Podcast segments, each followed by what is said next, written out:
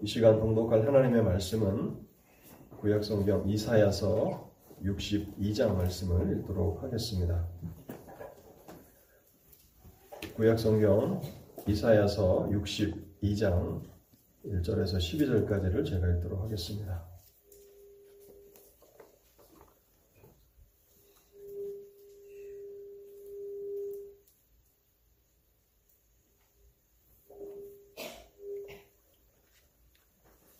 이사에서 62장은 구약성경 1043쪽에 있습니다.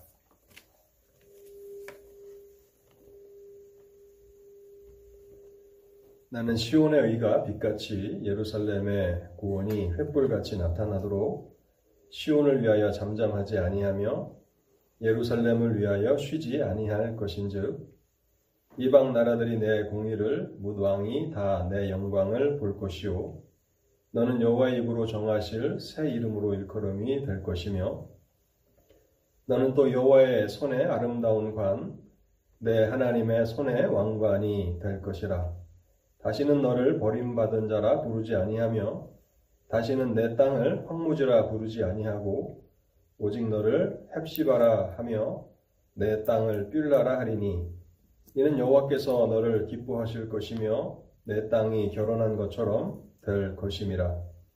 마치 청년이 처녀와 결혼함 같이 내 아들들이 너를 취하겠고 신랑이 신부를 기뻐함 같이 내 하나님이 너를 기뻐하시리라. 예루살렘이여 내가 너의 성벽 위에 파수꾼을 세우고 그들로 하여금 주야로 계속 잠잠하지 않게 하였느니라. 너희 여호와로 기억하시게 하는 자들아 너희는 쉬지 말며 또 여호와께서 예루살렘을 세워 세상에서 찬송을 받게 하시기까지 그로 쉬지 못하시게 하라. 여호와께서 그 오른손 그 능력의 팔로 맹세하시되 내가 다시는 내 곡식을 내 원수들에게 양식으로 주지 아니하겠고 내가 수고하여 얻은 포도주를 이방인이 마시지 못하게 할 것인즉 오직 추수한 자가 그것을 먹고 나 여호와를 찬송할 것이요 거둔 자가 그것을 나의 성소뜰에서 마시리라 하셨느니라. 성문으로 나아가라 나아가라.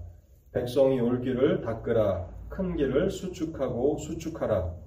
돌을 제하라 만민을 위하여 기치를 들라.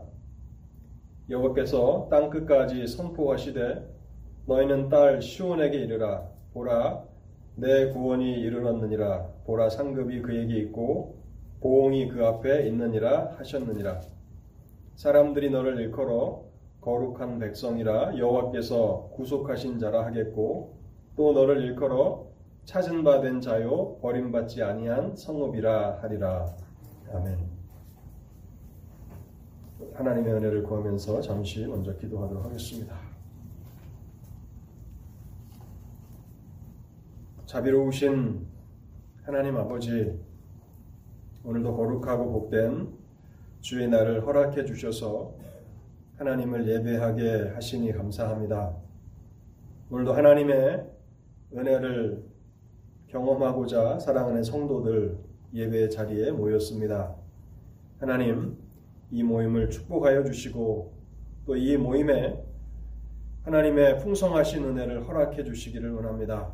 하나님의 말씀을 통해서 하나님께서 우리에게 주시는 그 은혜가 우리의 심령 가운데 잘 새겨지게 하옵시고 한 주간도 하나님의 은혜를 힘입고 살아가는 믿음의 삶이 되도록 저희를 이끌어 주시옵소서. 이 시간에도 우리의 마음과 생각을 회방하는 사탄의 역사들이 있을 것을 생각합니다.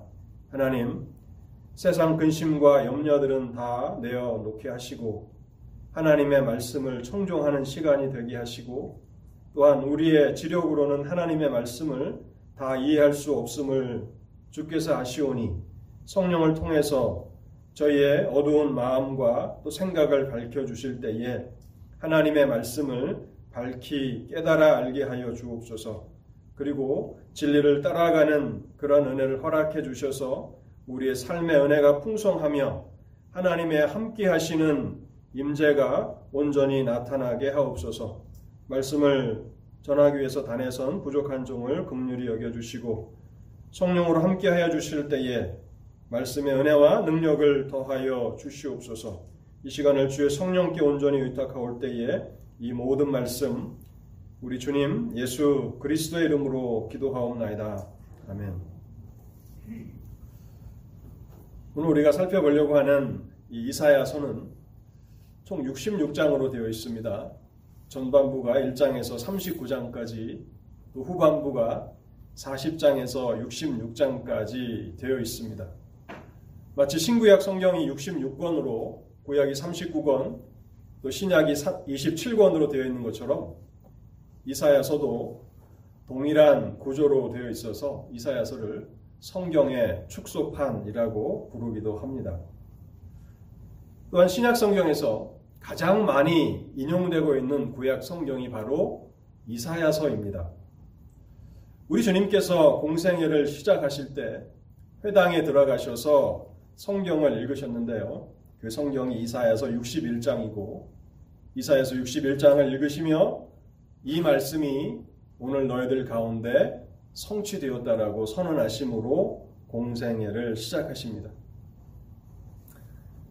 오늘 우리가 살펴보려고 하는 이사야 62장 이것은 후반부에 40장부터 66장에 속하는 후반부에 어, 속하는 부분인데요. 성경학자들은 이 40장부터 66장을 구약 속의 신약이라고 부릅니다. 그만큼 복음의 메시지가 이 이사야서 후반부인 40장부터 66장까지는 풍성하게 잘 나타나 있다는 것입니다.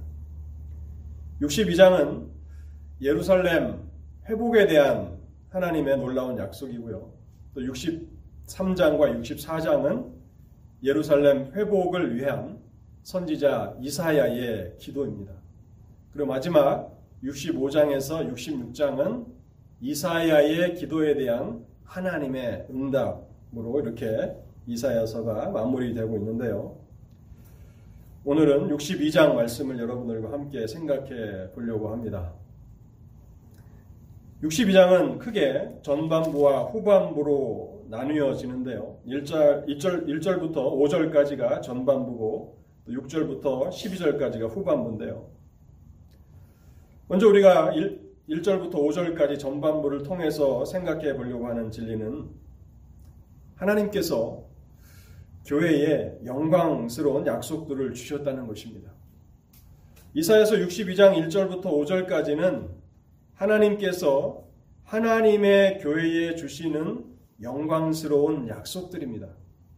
그 약속들이 어떤 것인지 세 가지로 말씀을 드리려고 하는데요.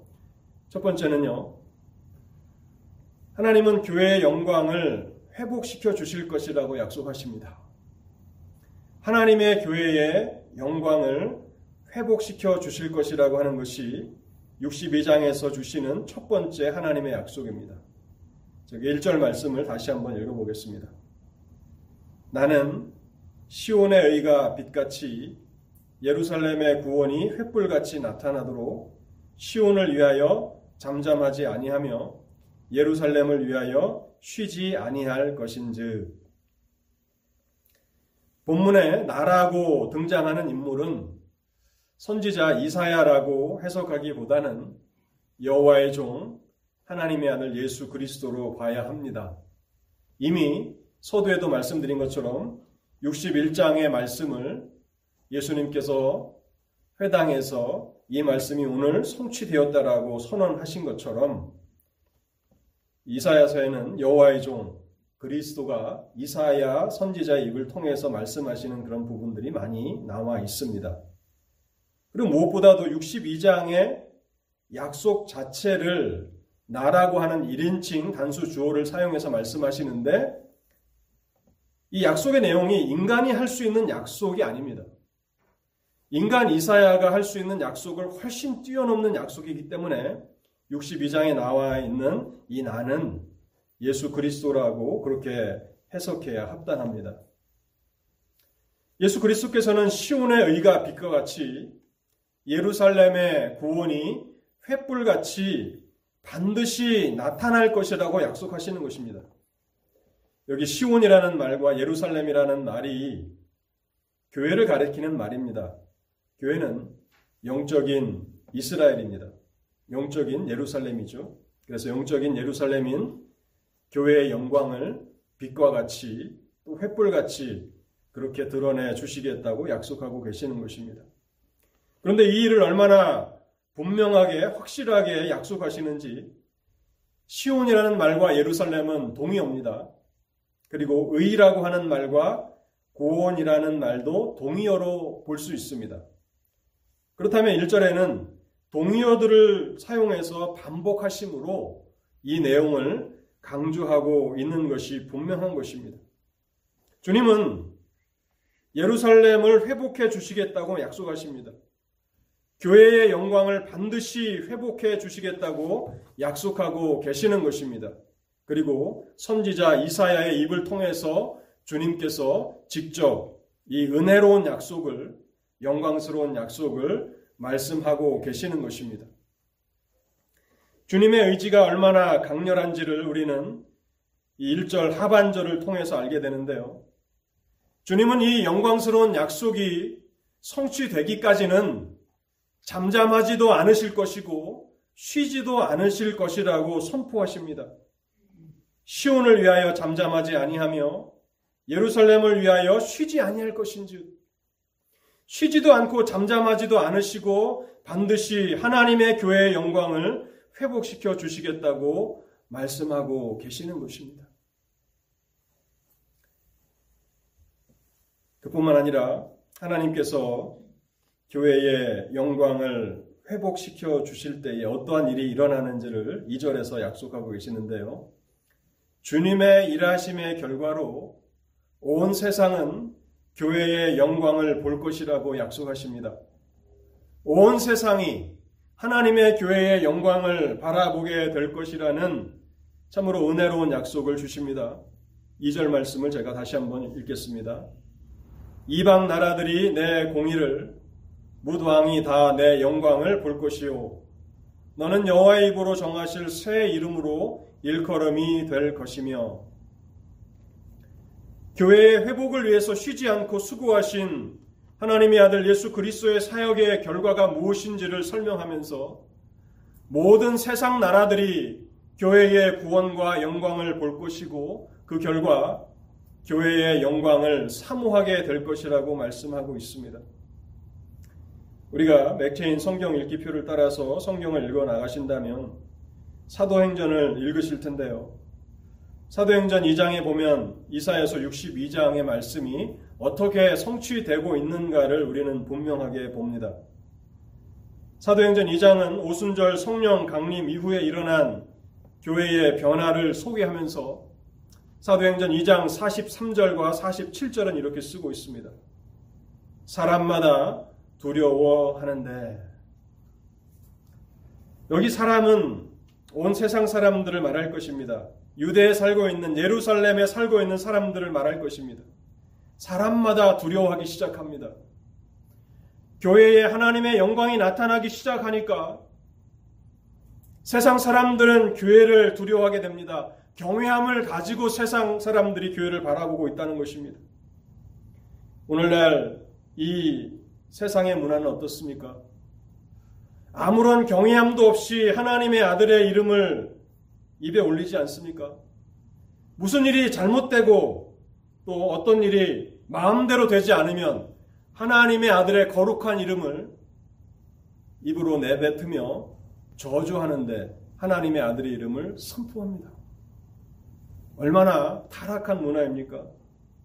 그런데 하나님께서 이사야서 62장에서 약속하신 것처럼 초대교회에 성령의 강림을 허락해 주셨을 때에 나타나는 첫 번째 변화는 사람들이 교회를 두려워하기 시작한다는 것입니다. 평양 대부흥에 대한 1907년에 평양에 있었던 그 평양 대부흥에 대한 그 이야기들을 우리가 책으로도 읽고 또 많은 믿음의 선배들을 통해서 읽게 되는데 뭐 오래전 한 20년 전인 것 같습니다. 제가 한국에 있을 때 섬겼던 교회에서 원로 중에 원로셨던 한 분 그 장로님을 초청해서 평양 대붕에 관한 그런 이야기를 어, 들었던 목사님이었던 것 같습니다. 오래전 그 목사님 평양 대부흥에 대한 어떤 그런 기억을 가지고 계신 목사님을 초대한 적이 있었던 것 같은데 그때 그 당시의 상황을 이렇게 얘기합니다. 사람들이 불신자들도 사람들이 교회 앞을 지나갈 때는 옷깃을 다시 여매고 지나갔다 그런 얘기를 합니다. 이곳은 하나님의 영광이 임하는 곳이구나. 그리스도를 알지 못하는 세상 사람들조차도 교회 앞을 지나갈 때 자신의 옷깃을 다시 여미고 그렇게 경건함으로 교회를 지나갔다는 그런 이야기를 오래전에 들은 적이 있었는데 바로 그러한 역사들이 일어난다는 것입니다. 그리고 47절에 보면요. 하나님을 찬미하며 또 온 백성에게 칭송을 받으니 주께서 구원받는 사람을 날마다 더하게 하시니라.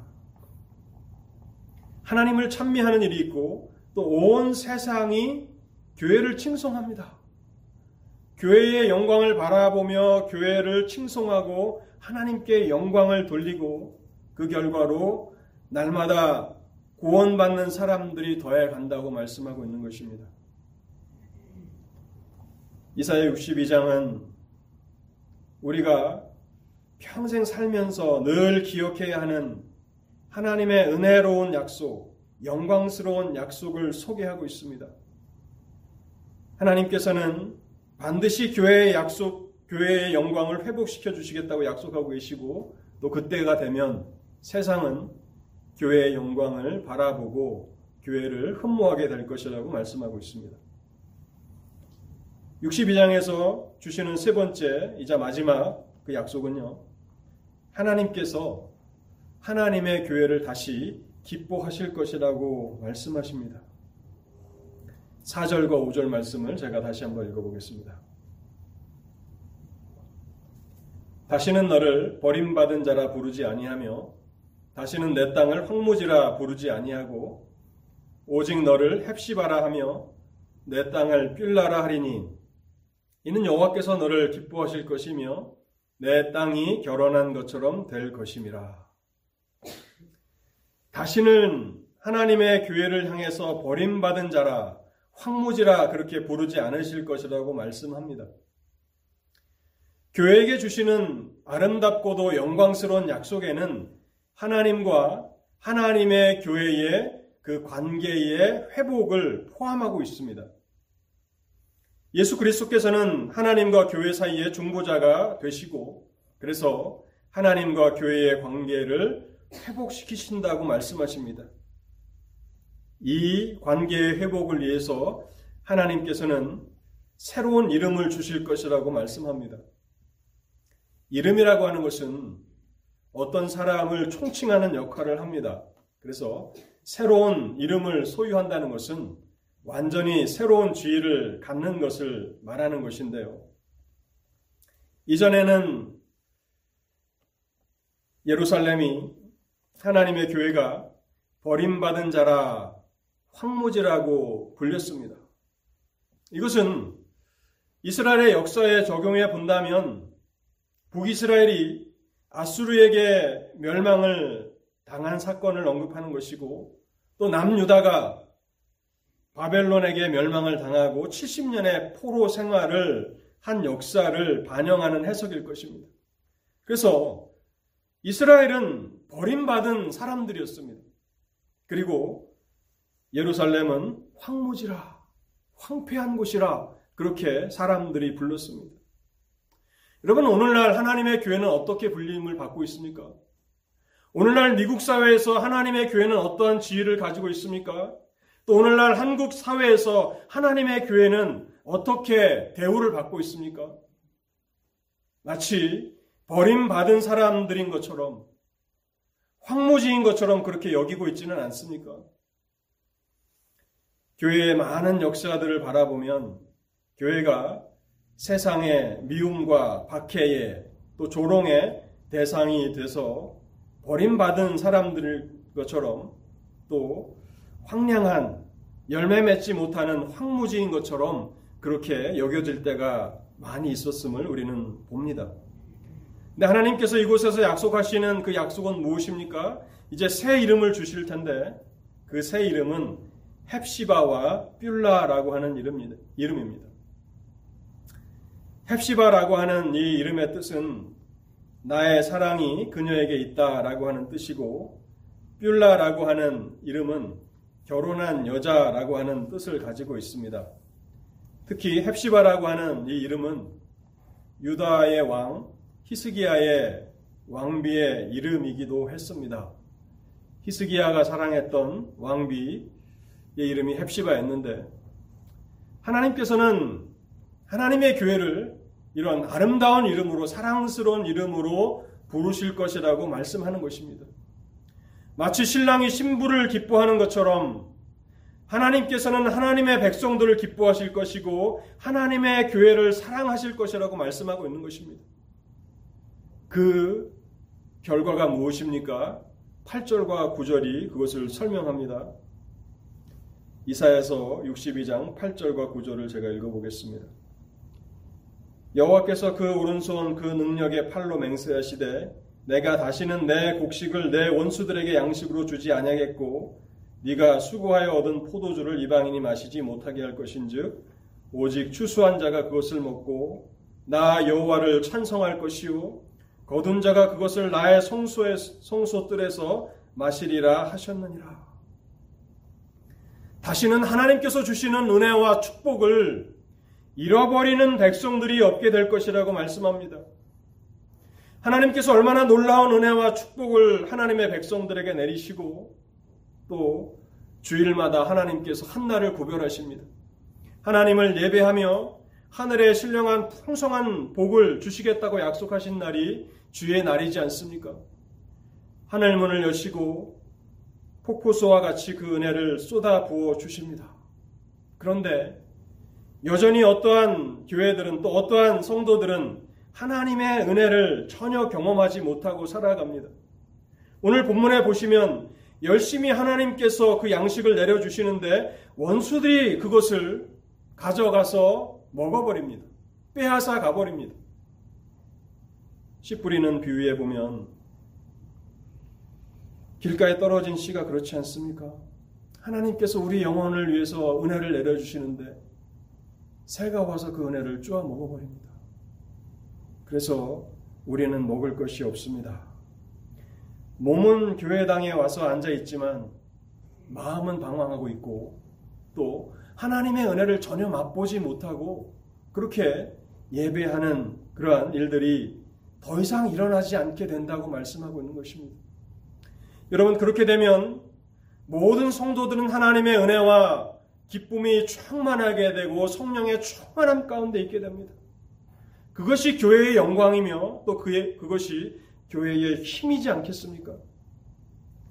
하나님이 약속하시는 이 약속은 바로 이와 같은 풍성한 은혜와 축복을 그리스도 안에 있는 모든 성도들이 한 사람도 빼놓지 않고 다 경험하게 될 것이라고 하는 놀라운 약속이 이곳에 있는 것입니다. 요한복음 4장 34절에 보면 우리 주님의 열심에 대해서 기록하고 있는데요. 예수께서 이르시되 나의 양식은 나를 보내신 이의 뜻을 행하며 그의 일을 온전히 이루는 이것이니라. 하나님 아버지께서 보내신 그 사명을 완수하시기까지 식사하시는 것도 잊어버릴 만큼 그렇게 열정을 불태우시며 내가 살아가는 삶의 목적은 하나님 아버지께서 나에게 주신 이 뜻을 완성하는 것이다라고 열정을 그렇게 나타내셨는데요. 그 주님께서 지금도 우리 이 시대에 오늘날 이 시대 하나님의 교회를 위해서 그렇게 영광의 회복을 위해서 일하시고 계시고 또한 우리 그린글 독립장로교회 회복을 위해서도 그렇게 일하고 계시다고 이사에서 62장에서 말씀하고 있는 것입니다. 본문을 통해서 크게 두 번째로 생각해 보고 싶은 것은요. 교회의 영광을 회복해 주시겠다고 약속하신 주님께서 깨어있는 성도들에게 사명을 주십니다.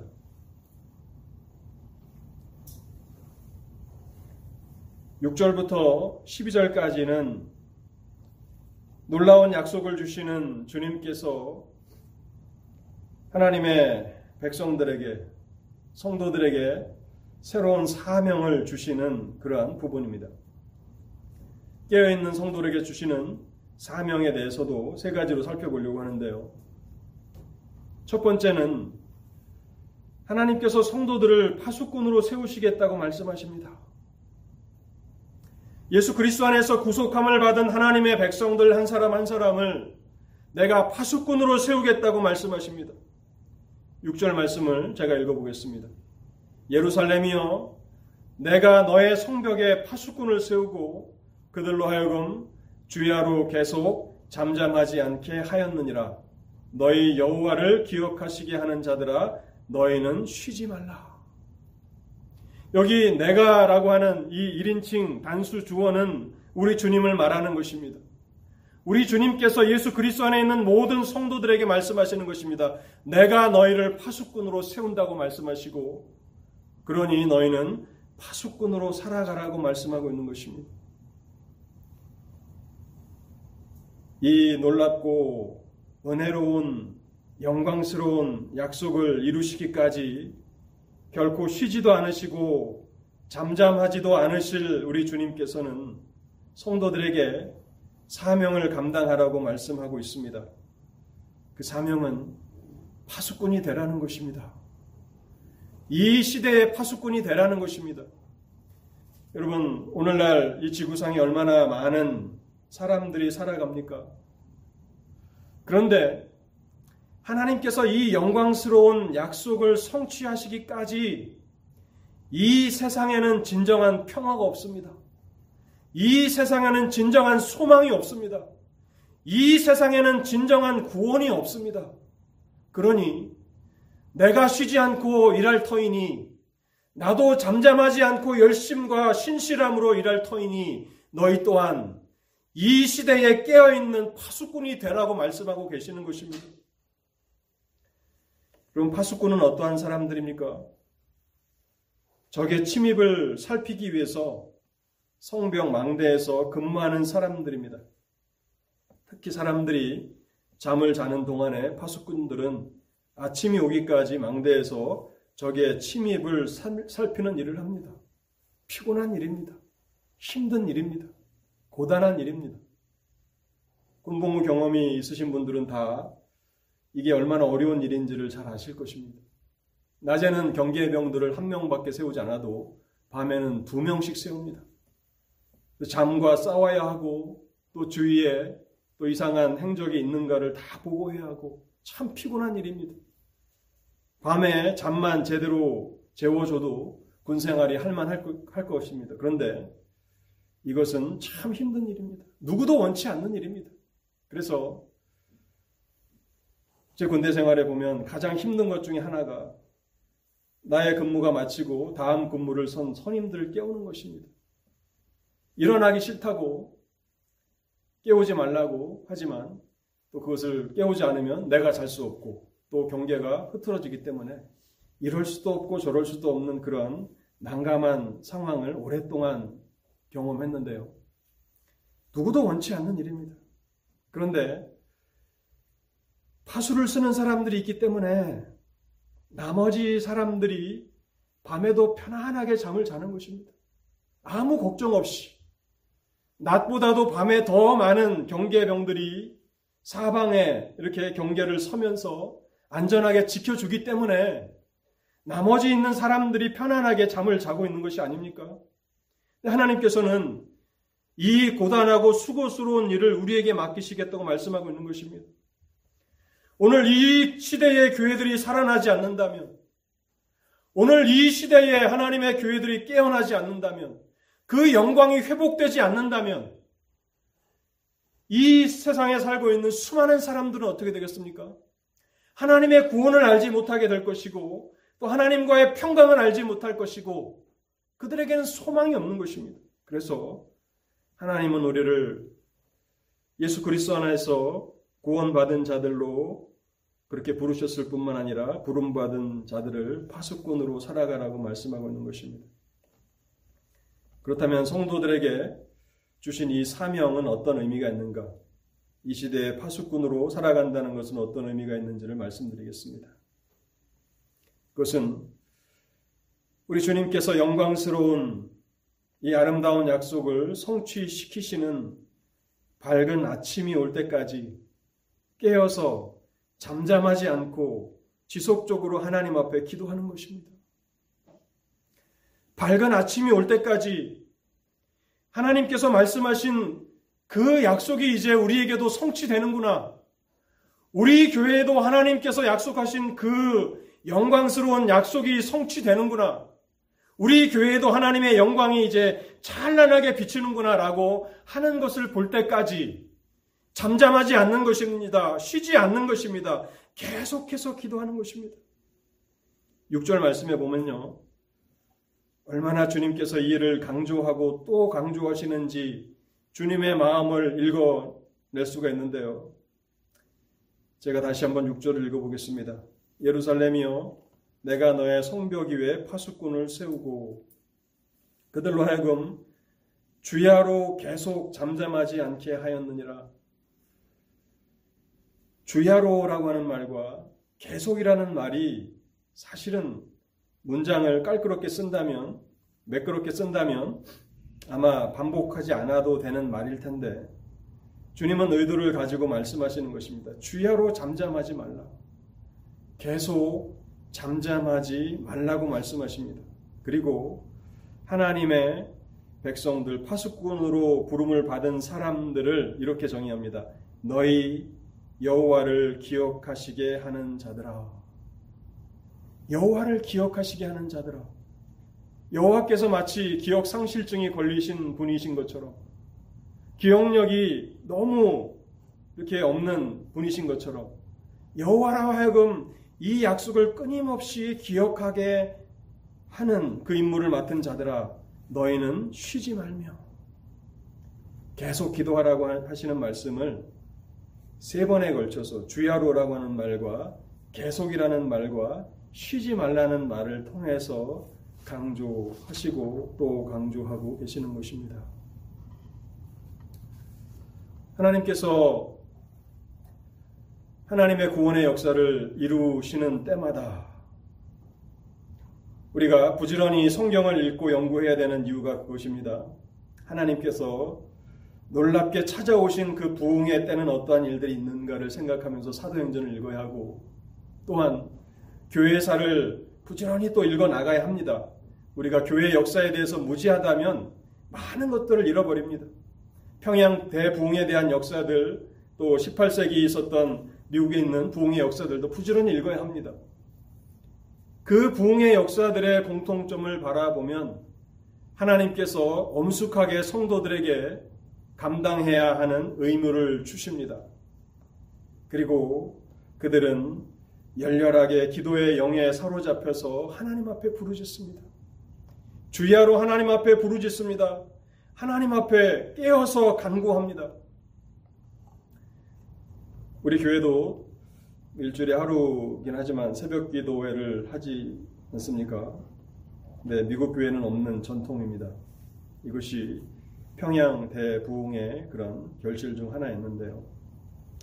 한 목사가 새벽마다 나와서 하나님 앞에 부르짖고 또 부르짖고 했던 그 기록이 있습니다. 우리 교회 목사님이 새벽마다 부르짖고 기도한다라고 하는 소식을 듣고 성도들이 하나 둘씩 모여들기 시작합니다. 그래서 한국 교회는 새벽 기도회를 어느 교회나 이렇게 뭐 어떤 교회들은 하루도 빼놓지 않고 이렇게 주일날까지도 새벽 기도하는 교회도 있고 그런 전통을 가지고 있는 것입니다. 그리고 그 시대에는 놀라운 하나님의 부흥을 경험했는데요. 마땅히 성도들이 감당해야 되는 엄숙한 의무를 주시고 또 깨어있는 파수꾼들이 열렬하게 하나님 앞에 간구합니다. 그리고 하나님은 그 기도에 응답하셔서 구원의 역사를 허락하신다는 것입니다. 앞서도 평양, 대붕에 대한 그 말씀을 드렸지만 거기에 대한 한 가지 또 기도에 관련된 이야기를 말씀드리면요. 사실은 평양 대붕 1907년에 있었던 평양 대붕이 있기 전에 원산에 기도 운동이 있었습니다. 하디라고 하는 선교사가 성경을 읽으면서 자신의 기도가 심히 부족하다는 것을 깨닫습니다. 그러면서 하나님 앞에 기도하기 시작하고 자기뿐만 아니라 일곱 명의 선교, 선교사들이 정오에 함께 모여서 기도하기 시작합니다. 그래서 실제로 하디는 이 기도회를 통해서 성령의 충만하심을 경험했다고 기록하고 있습니다. 이 원산의 기도 운동이 평양 대부흥의 시발점이 됐다고 한국 교회사를 연구하는 많은 학자들이 얘기합니다. 하나님께서 단순히 어느 날 갑자기 평양의 부흥을 허락하신 것이다라고 보기보다는 그 부흥을 촉발하는 원산에서의 기도 운동이 있었다는 것입니다. 그것도 선교사들의 정오의 기도, 밥 먹는 시간을 아끼며 하나님 앞에 기도하기 시작한 것입니다. 하나님 앞에 자비를 구하며 자신들의 선교 사역에 은혜를 부어주시기를 위해서 그렇게 기도하기 시작했고 먼저 기도하는 선교사들이 충만한 성령의 은혜를 받았는데 그 불길이 평양 대부흥을 일으켰다고 우리는 바라보게 되는 것입니다. 파수꾼들은요, 바로 이와 같이 하나님 앞에 기도하는 사람들입니다. 이스라엘이 아말렉과의 전쟁에서 승리를 얻기까지 모세의 손이 내려와서는 안 된다는 것을 알게 된 아론과 훌은 양쪽에서 모세의 손을 붙들고 있었습니다. 그와 같이 하나님께서 하나님의 교회의 영광을 회복시켜 주시기까지 하나님의 교회에 다시 한번 부흥을 허락해 주시기까지 사명을 가지고 책임감을 가지고 기도하는 사람들이 바로 파수꾼이고 우리 주님께서는 내가 너희를 파수꾼으로 세운다고 이러한 사명을 주시고 계시는 것입니다.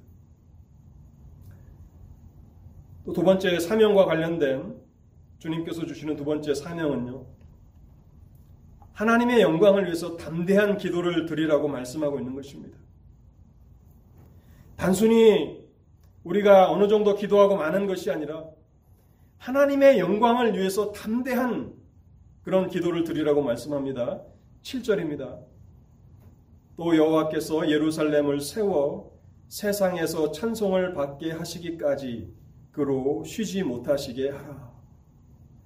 여호와께서 찬송을 받으시기까지 모든 하나님을 알지 못하는 사람들, 특별히 젊은이들과 청소년들의 입에서 더 이상 하나님의 거룩하신 이름이 모독을 받지 않을 때까지 그들의 입술로 하나님 앞에 영광을 돌릴 때까지 이 일을 중단하지 말라고 말씀하고 있는 것입니다.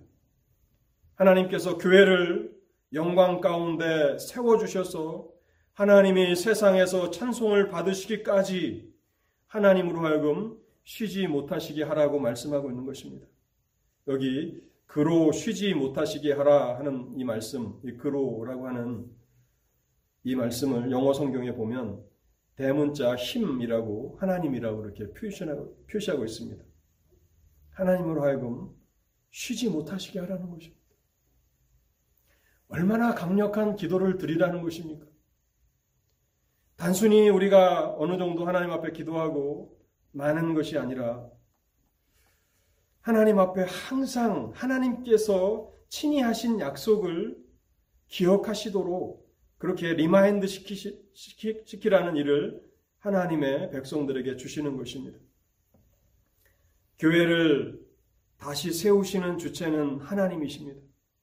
성경 곳곳에서 하나님께서 하나님의 교회를 세우신다고 말씀하십니다. 이사야서 62장에서도 분명하게 선포하십니다. 교회를 세우시는 분은 하나님이십니다. 그런데 그 하나님으로 하여금 그 일을 속히 이루시도록 촉구하는 일은 파수꾼들의 일이라고 말씀하고 있는 것입니다. 저와 여러분들이 하나님 앞에 그러한 기도를 드려야 한다는 것입니다. 하나님, 우리 시대의 하나님의 교회들도 세워주시옵소서. 사도행전을 읽어 나가면서 하나님, 우리 시대의 복음 전도자들에게도 능력을 주시옵소서라고 기도해야 하는 것입니다. 그것은 파수꾼으로 파수꾼의 사명을 받은 하나님의 백성들의 책임입니다. 에스겔서 36장 36절과 37절 여러분들이 잘 아시는 말씀입니다. 같은 진리를 증거하고 있습니다. 너희 사면에 남은 이방 사람들이 나 여호와가 무너진 곳을 건축하며 황무한 자리에 심는 줄 알리라. 나 여호와가 말하였으니 이루리라. 나 주 여호가 말하노라. 그래도 이스라엘 족속이 이와 같이 자기들에게 이루어 주기를 내게 구하여야 할지니라. 주님이 말씀하셨으니 내가 반드시 이 일을 이룰 것이라고 약속하십니다. 그렇지만 이와 같이 너희들에게 이 일을 이루어 주기를 위해서 기도하는 몫은 너희의 몫이라고 말씀하고 있는 것입니다. 만약 우리가 직장 상사들에게 이러한 태도로 접근한다면 우리는 환영받지 못할 것입니다. 누군가를 재촉하는 것 우리는 원하지 않습니다. 좋아하는 사람이 별로 없습니다. 그런데 하나님께서는 이러한 기도를 담대한 기도를 강청하는 기도를 싫어하지 않으실 뿐만 아니라 오히려 이러한 강청하는 담대한 믿음의 기도를 드리라고 명령하고 계시다는 사실입니다. 믿음의 기도는요, 우리의 형편과 능력을 고려해서 우리가 할 수 있는 일을 간구하는 것이 아닙니다. 우리는 종종 그러한 기도를 겸손한 기도라고 착각하는데 그것은 하나님이 원하시는 기도가 아닙니다. 우리 교회의 형편과 처지에 맞춰서 우리 교회의 능력에 맞춰서 할 수 있는 일을 구하는 것 그것은 이성적인 기도는 될 수 있지만 하나님이 원하시는 믿음의 기도는 아닙니다. 믿음의 기도란 하나님의 은혜의 분량에 따라서 하나님의 전능하심을 생각하며 거기에 합당한 크고 위대한 일을 기도하는 것입니다. 제가 기회가 된다면 한번 여행해 보고 싶은 나라는 영국입니다. 그것도 스코틀랜드를 꼭 한번 가보고 싶은 그런 마음이 있는데 왜냐하면 그곳이 장로교의 본산지이기 때문에 그렇습니다. 영국 여왕의 지배 아래서 카톨릭의 그 아래 있었던 그 스코틀랜드가 어떻게 전 세계의 장로교를 퍼뜨리는 그러한 장로교 국가가 되었는가? 많은 하나님의 사람들의 일이 있었겠지만 그 중에서도 우리는 존 낙스라고 하는 사람을 잊을 수가 없습니다. 종교 개혁 시대에 존 낙스는 하나님 앞에 기도를 하는데요. 스코틀랜드를 나에게 주십시오. 라고 하는 기도를 드린 것으로 유명합니다. 하나님이 이 땅을 나에게 주십시오. 얼마나 담대한 기도입니까? 우리 가정을, 나의 형제를 구원해 주십시오라고 하는 기도가 아니라 이 스코틀랜드를 영국 여왕의 강력한 지배 아래 있는 카톨릭의 지배 아래 있는 이 스코틀랜드를 나에게 주십시오라고 기도했던 그 존 낙스의 기도는 응답되었고 스코틀랜드는 장로교의 본산지가 됩니다. 이게 믿음의 기도입니다. 하나님이 원하시는 기도는 바로 이러한 담대한 기도입니다. 하나님의 전능하신 능력에 맞춰서 내가 전능한 하나님이 아니냐, 크고 위대한 영광스러운 일을 간구하라고 그렇게 말씀하고 있는 것입니다. 누가 보면 18장에 보면 불의한 재판장의 비유가 나오는데요. 거기에 보면 불의한 재판장은 억울한 사정을 가진 과부가 날마다 찾아와서 번거롭게 하기 때문에 그의 간구를 결국에는 들어줍니다. 그러면서 주님께서 이렇게 덧붙이십니다. 하물며 하나님께서 그 밤낮 부르짖는 택하신 자들의 원한을 풀어주지 아니하시겠느냐? 그들에게 오래 참으시겠느냐? 내가 너에게 이르노니 속히 그 원한을 풀어주시리라.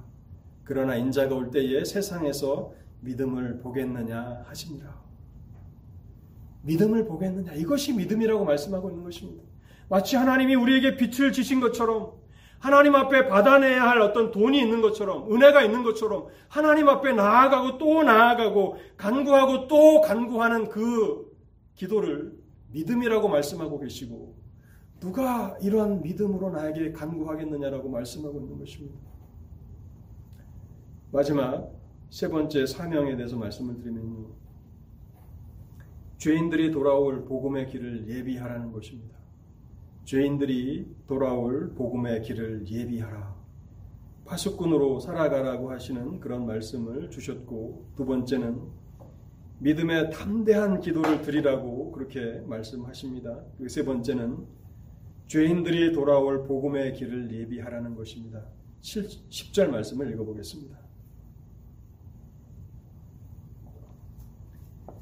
성문으로 나아가라 나아가라.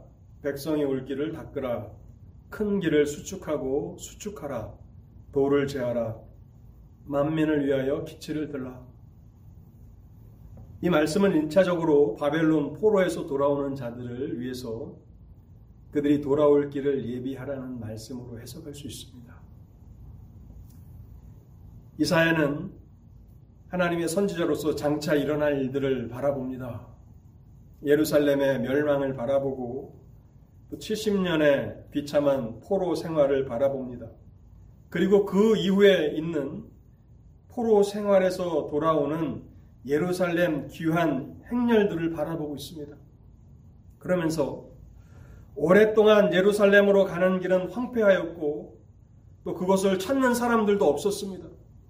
그런데 하나님께서 고레스를 통해서 예루살렘의 회복을 위해서 일하시기 시작하니까 수많은 포로된 자들이 예루살렘으로 돌아오지 않았습니까? 그들이 돌아오기 위해서는 먼저 황폐한 길이 회복되어야 합니다. 이것을 문자 그대로 좀 더 잘 번역한다면 하이웨이를 닦으라는 것입니다. 고속도로를 닦아 놓으라는 것입니다.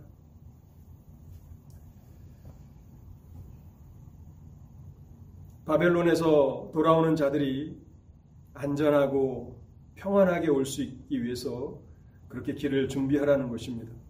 그들이 돌아오는데 걸림돌이 되는 큰 돌을 돌들을 제하여 버리고 만민을 위하여 기치를 들라는 것은 깃발을 들라는 것입니다.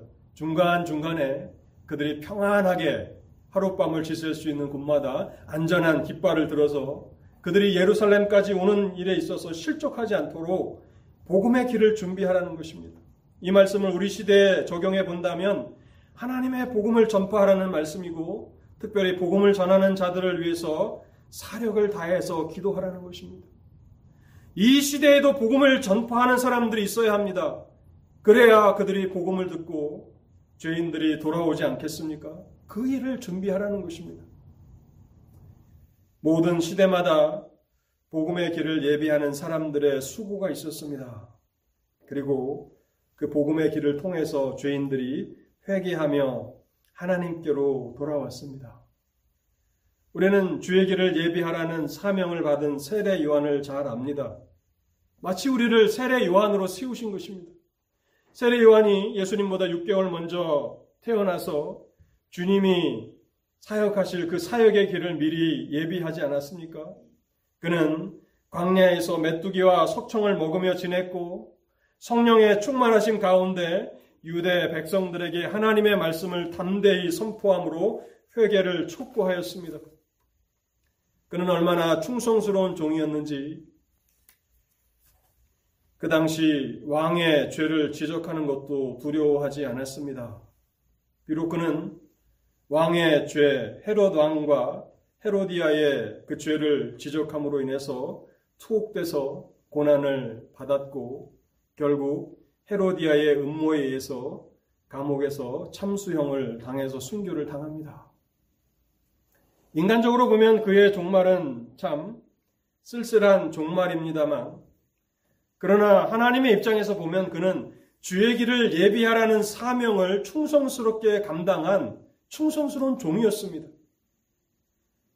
세례 요한이 준비한 그 길로 수많은 죄인들이 그리스도께로 나오게 되었고 예수 그리스도를 믿어 구원을 받지 않았습니까? 세례 요한이 주의 길을 예비하지 않았다면 그렇게 많은 인파가 주님께로 나와서 복음의 말씀을 듣지 못했을 수도 있습니다. 우리에게 세례 요한이 감당했던 그 일을 감당하라고 맡기시는 것입니다. 파수꾼의 사명은 복음이 전파되는 길을 닦는 것입니다. 우리가 그 길을 닦아 놓아야 우리가 죄인들이 그리스도께로 돌아오는 데 있어서 장애물이 되는 그 돌들을 치워 놔야 죄인들이 그리스도께로 나와 하나님을 만나게 된다는 것입니다. 결론의 말씀을 드리겠습니다. 오늘 우리는 이사에서 62장의 말씀을 생각해 보았습니다. 주께서는 지금도 우리 교회의 영광의 회복을 위해서 또 21세기 하나님의 교회의 영광의 회복을 위해서 쉬지 않고 잠잠하지 않고 일하신다고 말씀하십니다. 주님은 이 일을 완성하시길 완성하실 때까지 쉬지 않으실 것입니다. 그리고 마침내는 온 세상이 교회의 영광을 보게 될 것이라고 말씀합니다. 그리고 그리스도 안에 있는 성도들이 그때가 되면 하나님의 은혜를 하나도 잃어버리지 않을 것이고 하나님의 축복을 잃어버린 자들이 없을 것이고 그래서 모든 성도들 한 사람 한 사람이 그리스도 안에 장성한 분량에 이르는 그런 성숙한 사람들이 될 것입니다. 기도의 사람들이 될 것입니다. 그 약속을 우리에게도 이루어 주시겠다고 말씀하십니다. 그러면서 동시에 사명을 주십니다. 우리 주님께서 이 약속을 이루시기까지 파수꾼으로 살아가는 것입니다. 사랑하는 성도 여러분, 여러분들은 이 사명을 기억하고 계십니까? 주님이 어떠한 자리로 우리를 부르셨는지 이 사명을 기억하고 계십니까? 여러분들은 파수꾼이십니까? 이 세상에는 주님이 약속하신 이 약속이 이루어질 때까지 구원이 없습니다. 평화가 없습니다. 소망이 없습니다. 그럼에도 불구하고 우리가 영적인 잠을 잔다면 우리는 악하고 게으른 종이 될 것입니다. 오늘 이 말씀을 믿음으로 받으실 수 있기를 바랍니다. 그래서 우리들의 수고로 복음의 길을 예비하라고 말씀하시는 주님의 말씀을 듣고 우리가 부지런히 복음을 전하고 또한 복음을 전하는 자들을 위해서 사력을 다해서 기도함으로 우리가 닦아놓은 그 복음의 길을 통해서 수많은 죄인들이 그리스도께로 나오는 그러한 영광을 우리들 또한 볼 수 있는 은혜를 하나님께서 허락해 주시기를 바랍니다. 같이 기도하시겠습니다. 하나님 감사합니다. 오늘도 우리에게 소망의 약속을 주시고 참으로 아름다운 은혜로운 약속을 주신 것을 감사합니다. 하나님, 여느 말씀과 같이 우리가 이 말씀을 한번 듣고 흘려버린다면 하나님 우리는 엄청난 하나님의 은혜를 잃어버리게 될 것입니다. 하나님 그렇게 되지 말게 하옵소서. 오늘도 이, 마, 이 말씀을 우리의 심령에 새겨 주옵소서. 모세에게 돌판에 언약을 새겨 주셨던 것처럼 하나님의 전능하신 손으로 이 약속을 우리의 마음에 새겨 주셔서 밤에도 낮에도 새벽에도 하나님 앞에 나아가 하나님으로 하여금 하나님의 약속을 기억하게 해드리는 그러한 삶을 살아가게 하옵소서. 하나님, 우리가 짧은 인생을 살아가다가 하나님 앞에 서게 될진데 충성스러운 종들로 살아가다 주의 앞에 서게 하옵소서. 또한 우리가 닦아놓은 그 길로 누군가가 그리스도께로 돌아오는 은혜의 역사들이 있게 하여 주옵소서.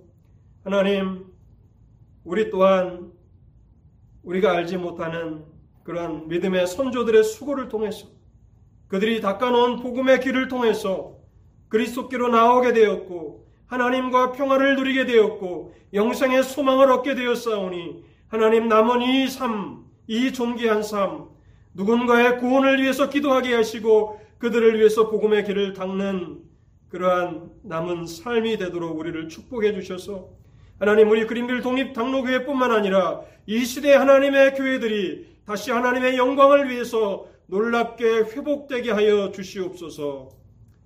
이 모든 말씀 우리 주님 예수 그리스도의 이름으로 기도하옵나이다. 아멘.